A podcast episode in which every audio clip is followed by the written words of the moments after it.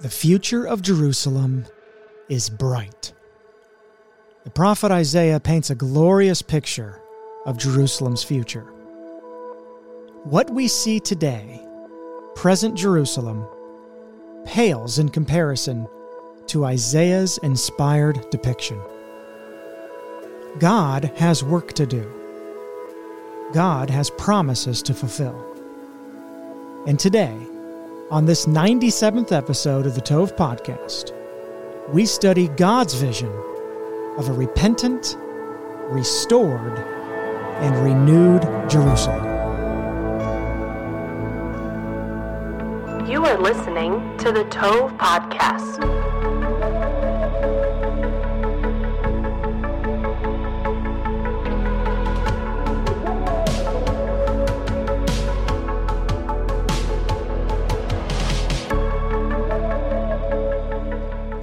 Welcome to the Tove Podcast. My name is Levi Hazen. I have the privilege of serving as your host for today and also as the executive director of Life in Messiah International.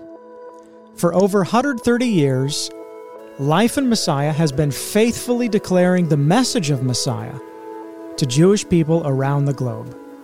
Whether it's in the digital realm, on the streets of New York City or Tel Aviv, or whether it's in soup kitchens or messianic congregations, Life in Messiah staff are committed to sharing God's heart for the Jewish people and the message of the Messiah.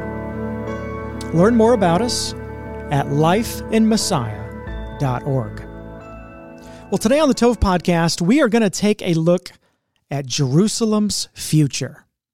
Now, there are so many places that we could go in the Bible to get a clear depiction of the future Jerusalem. We find clear depictions of Jerusalem in both the prophets in the Hebrew Bible as well as in certain places in the New Covenant scriptures. Today, I want to examine with you one of my favorite portions of scripture. That is Isaiah 60 through 66. In this particular section of the book of Isaiah, the prophet gives us a phenomenal picture of the future Jerusalem. As mentioned in the introduction, the future Jerusalem is a repentant Jerusalem. The future Jerusalem is one who has recognized that the Messiah has come in the person of Jesus of Nazareth. The future Jerusalem is one that has been restored to the Lord. Both physically restored, the Jewish people gathered from around the globe and restored to the land that God has given them, but a spiritually restored Jerusalem as well, where the people are following the God of Israel and believing in his provision from sin, the Messiah. And it is a renewed Jerusalem. A renewed Jerusalem where the geography of the land has actually changed, where there's a life giving river flowing out from a new sanctuary, making the Dead Sea live again, where Gentile nations are coming up to Jerusalem to worship the God of Israel. This future Jerusalem is going to be amazing. And if you are a believer in Jesus today, you will take part in this new Jerusalem. This new Jerusalem, as we'll see from the scriptures, will be the seat of authority for the Messiah's rule and reign over his 1,000 year kingdom. And so, without further ado, let's just start going through the scriptures together. If you're in a position where you can open your Bible, I'd invite you to do so to Isaiah chapter 60. If not, then just feel free to listen along, and, and I'd encourage you to go back to the scriptures and read this portion of scripture at a later time. Isaiah chapter 60 starts off like this Arise, shine, for your light has come, and the glory of the Lord shines on you. Now, who's the you here? Isaiah chapter 60, verse 1. It's Jerusalem. This prophecy uh, and, and many of the prophecies over the next six chapters are about Jerusalem. Verse 2 says, For look, darkness covers the earth, and total darkness the peoples. But the Lord will shine on you, Jerusalem, and his glory will appear over you. Verse 3 Nations will come to your light, and kings to the brightness of your radiance. Raise your eyes and look around. They all gather and come to you. Your sons will come from far away, and your daughters will be carried on the hip. Verse 5 Then you'll see and be radiant. Your heart will tremble and rejoice, because the riches of the sea will become yours, and the wealth of the nations will come to you.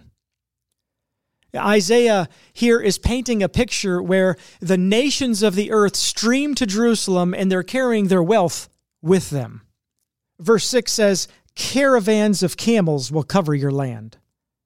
Young camels of Midian and Ephah, all of them will come from Sheba. They will carry gold and frankincense and proclaim the praises of the Lord. All the flocks of Kedar will be gathered to you. The rams of Nebaioth will serve you and go up on my altar as an acceptable sacrifice. I will glorify my beautiful house. Now, verse 7 is quite intriguing. Of course, we're talking about a period in the future here, and Isaiah teaches us that there's going to be rams going up on an altar in God's beautiful house. You see, we know from other parts of Scripture that there's going to be a future millennial temple. This temple is enormous in size, it's beautiful in its appearance. The temple that Ezekiel describes in, in 40 through 48 has never been built before. And therefore, the text requires that there is a future temple, and it is a millennial temple. God says he will glorify his beautiful house. And there is a reinstitution of some sacrifices in the millennial kingdom. Now, it should be pointed out that these sacrifices are not a reinstitution of the Mosaic covenant, where sacrifices provided a covering for sin. Of course, we know the blood of bulls and goats never provided full removal or forgiveness of sins. That's never been the case. And so, even though we see millennial sacrifices at a new rebuilt temple, they are not for the forgiveness of sins. Perhaps they're memorial sacrifices, pointing to the once and for all sacrifice of the Lamb of God. Perhaps they're for other reasons, but either way, there are differences between the Mosaic sacrifices and the future millennial sacrifices. If you want to read more about those differences, I'd encourage you to check out Dr. Arnold Fruchtenbaum's book called Footsteps of the Messiah, where he has a great section in that book that dives down into the differences between future millennial sacrifices and previous Mosaic sacrifices. But that's not our topic for today. Verse 8 says, Who are these who fly like a cloud, like doves to their shelters?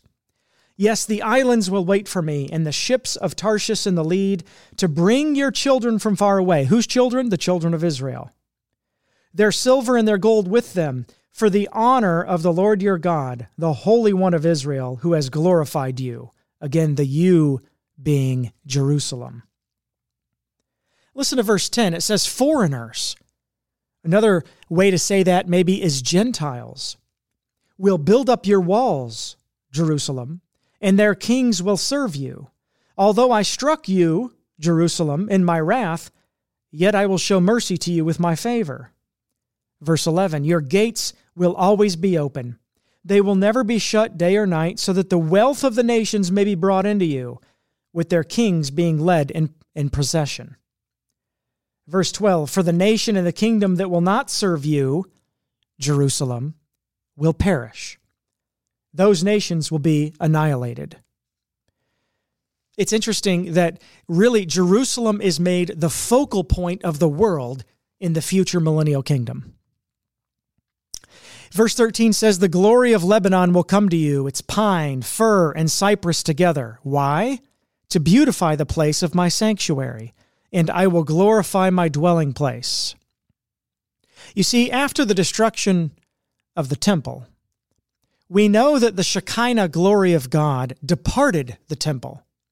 And we don't see the Shekinah glory. We don't see the manifest presence of God entering the temple again until until we get to this future millennial kingdom where God's kingdom is going to reign over all the earth, the same kingdom that the Lord asked us to pray for. Thy kingdom come, thy will be done on earth as it is in heaven. Verse 14 says, The sons of your oppressors will come and bow down to you. All who reviled you, Jerusalem, will fall face down at your feet. They will call you the city of the Lord, Zion of the Holy One of Israel. Instead of your being deserted and hated, with no one passing through, I'll make you an object of eternal pride, a joy from age to age. You will nurse on the milk of nations and nurse at the breast of kings. And you will know that I, Yahweh, am your Savior and Redeemer, the mighty one of Jacob. We see here a picture of a repentant Jerusalem, a Jerusalem whose people are walking in relationship with the God of Israel.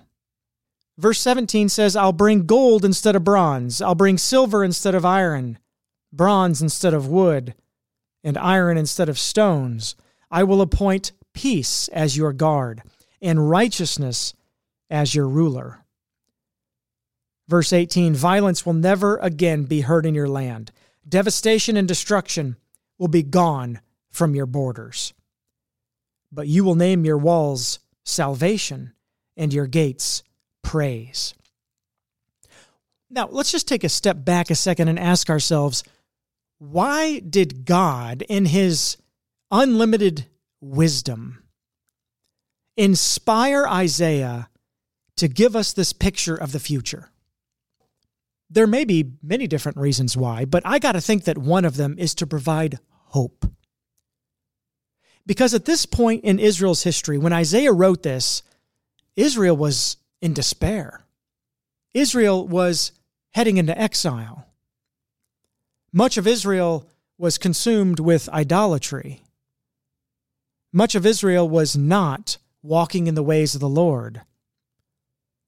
And the prophets like Isaiah and Jeremiah and Zechariah and others lamented over the people and the state that they were in.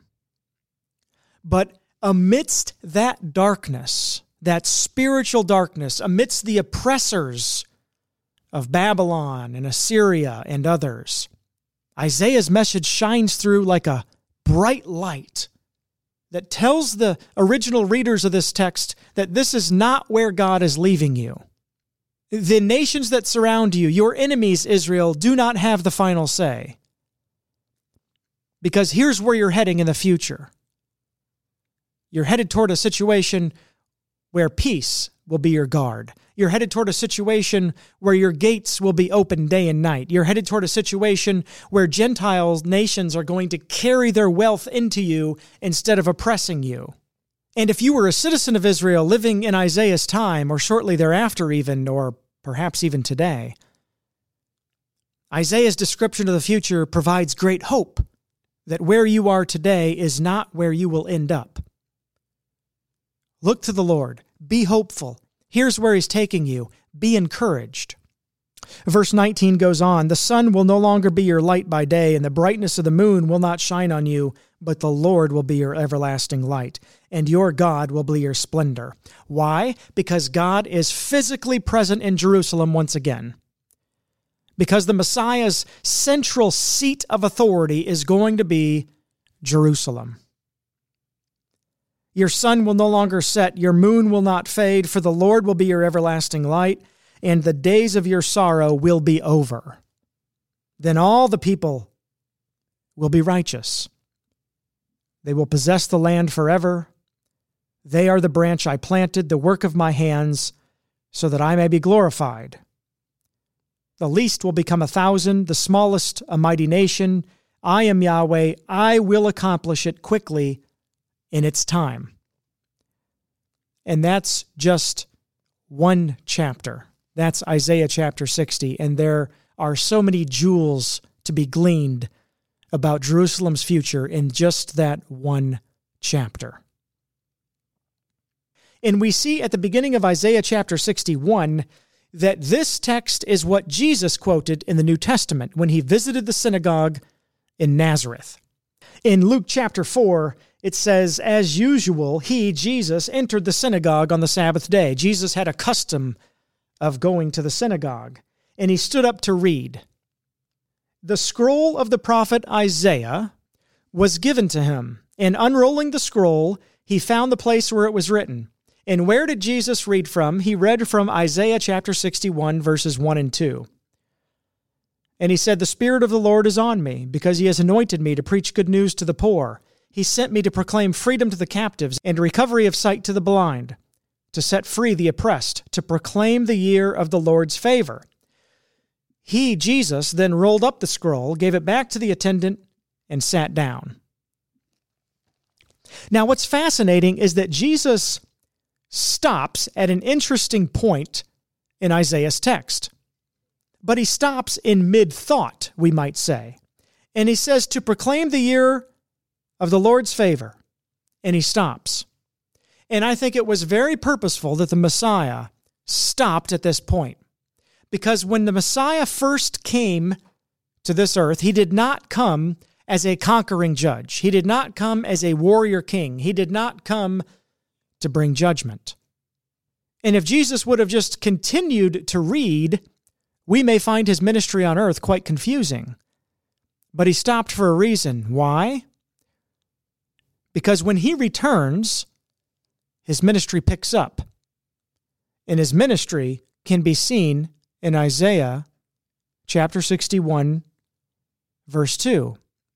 If Jesus would have continued reading that day, here's what he would have read In the day of our God's vengeance, to comfort all who mourn, and to provide for those who mourn in Zion, to give them a crown of beauty instead of ashes festive oil instead of mourning, and splendid clothes instead of despair. And they will be called righteous trees, planted by the Lord to glorify him. You see, Jesus' first coming was all about the suffering servant image of the Messiah, as revealed in Isaiah chapters 52, 53, and other portions of Scripture, like the Psalms. But when Jesus returns, his goal is to defeat the enemies of Israel and restore Zion, not just to a spiritual state, but a physical state. Because if Jesus would have kept reading that day in the synagogue, into verse 4, here's what it says They, Israel, will rebuild the ancient ruins, they will restore the former devastations. They'll renew the ruined cities and devastations of many generations. Strangers will stand and feed your flocks, and foreigners will be your plowmen and vine dressers. But you, again, who's the you? It's Jerusalem, it's the people of Israel, will be called the Lord's priests. They will speak of you as ministers of our God. You will eat the wealth of nations, and you will boast in their riches. Because your shame was double, and they, the nations or Israel's oppressors cried out, Disgrace is their portion. Therefore, they will possess double in their land, and eternal joy will be theirs. For I, Yahweh, love justice. I hate robbery and injustice. I will faithfully reward them. Who's the them in the context? It's the future Israel here. I will faithfully reward them and make an everlasting covenant with them their descendants. Whose descendants? Israel's descendants will be known among the nations, and their posterity among the peoples. All who see them will recognize that they are a people the Lord has blessed.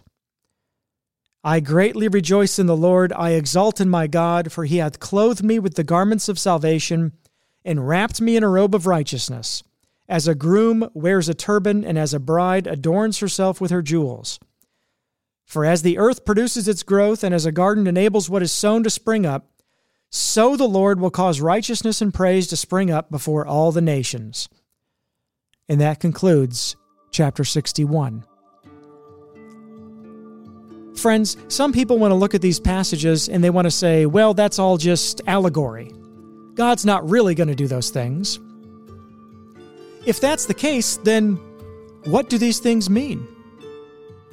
Is God purposely trying to confuse us by giving us imagery and then not explaining what the imagery is all about? I don't think so. I think these passages are to be taken in their normal, plain sense, literal meaning.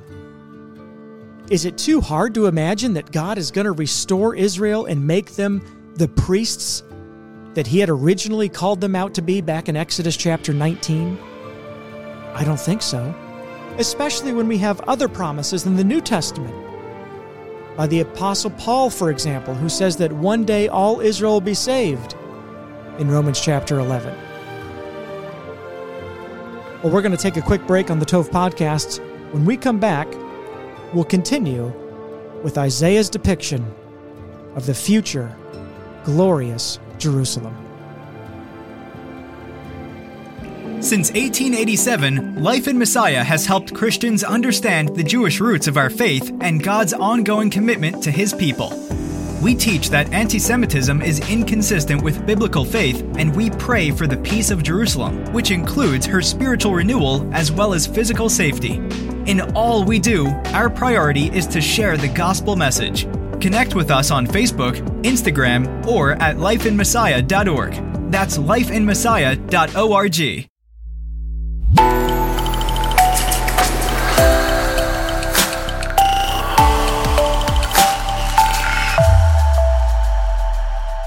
Welcome back to the Tove Podcast. We are taking a look at Isaiah's depiction of a glorious future Zion. By the way, did you know that the Bible is the one that calls Israel Zion? Unfortunately, the term Zion oftentimes has a negative connotation today. And just for your information, this is all bonus. The likely reason for that is that in the 1970s, the United Nations decided that the term Zionism or the belief of Zionism was racist. That's right. The belief that the Jewish people, the most persecuted group on the face of the earth, the belief that they should have their own homeland and a right to live in safety was racist. Now, Many years later, the United Nations did the right thing by retracting that statement that Zionism equals racism. But by then, the damage had been done. And now, in today's day and age, if you call yourself a Zionist, usually that's a negative term. But let me tell you something one of the greatest Zionists that I know and read about is the prophet Isaiah. Inspired by God, Isaiah tells us about a future Jerusalem that is restored and living in peace. And I think you're going to be shocked about what Isaiah tells us to do about it. Let's dive right back into Isaiah chapter 62. He says this He says, I will not keep silent because of Zion. I will not keep still because of Jerusalem. Until her righteousness shines like a bright light and her salvation like a flaming torch. Isaiah says here essentially, I'm not going to stop, folks. I'm going to keep putting energies, I'm going to keep investing myself into Jerusalem's glorious future. Verse 2, he says, Nations will see your righteousness. Who's the your? Jerusalem. Nations will see your righteousness, Jerusalem, and all kings your glory. You will be called by a new name that the Lord's mouth will announce. You will be a glorious crown in the Lord's hand and a royal diadem in the palm of your God. You, Jerusalem, will no longer be called deserted, and your land will not be called desolate. Instead, you'll be called, My delight is in her, and your land married. For the Lord delights in you, Jerusalem, and your land will be married. For as a young man marries a young woman, so your sons will marry you. And as a groom rejoices over his bride, so your God will rejoice over you. You know, if God is going to rejoice over this future Jerusalem, which is all his doing, by the way, this is the Spirit of God doing the work in the hearts and minds of the people of Israel. If God is going to rejoice over that, shouldn't we? Verse 6 says, Jerusalem, I have appointed watchmen on your walls. They'll never be silent, day or night. There is no rest for you who remind the Lord. Now, this is fascinating here. There is no rest for those who remind the Lord. What does it mean to remind the Lord? Well, I got to think some sense of that is those who pray to God, those who pray to the Lord. What does Isaiah say here in chapter 62, verse 7? He says to those who remind the Lord, to those who pray to God, do not give him rest. Don't give him rest about what, Isaiah? Do not give him rest until he establishes and makes Jerusalem a praise of the earth. Are you kidding me? That is awfully Zionist of Isaiah. Do not give God rest until he establishes and makes Jerusalem a praise of the earth? It seems so. How does this play itself out practically? I think one way it plays itself out practically is that we are praying for the peace of Jerusalem. Psalm 122, verse 6 says, Pray for the peace of Jerusalem. May those who love you be secure. I think it means praying for the salvation of Israel, which we know is going to come in the future. I think it means blessing Israel. And the greatest way to bless Israel is with the message of the Messiah. And I want to invite you to take part in reaching the people of Israel with the message of the Messiah of Israel. Life in Messiah's work is focused passionately focused on making the Messiah known among his people. And by God's grace and his generosity, we've had the privilege of doing that for over 130 years.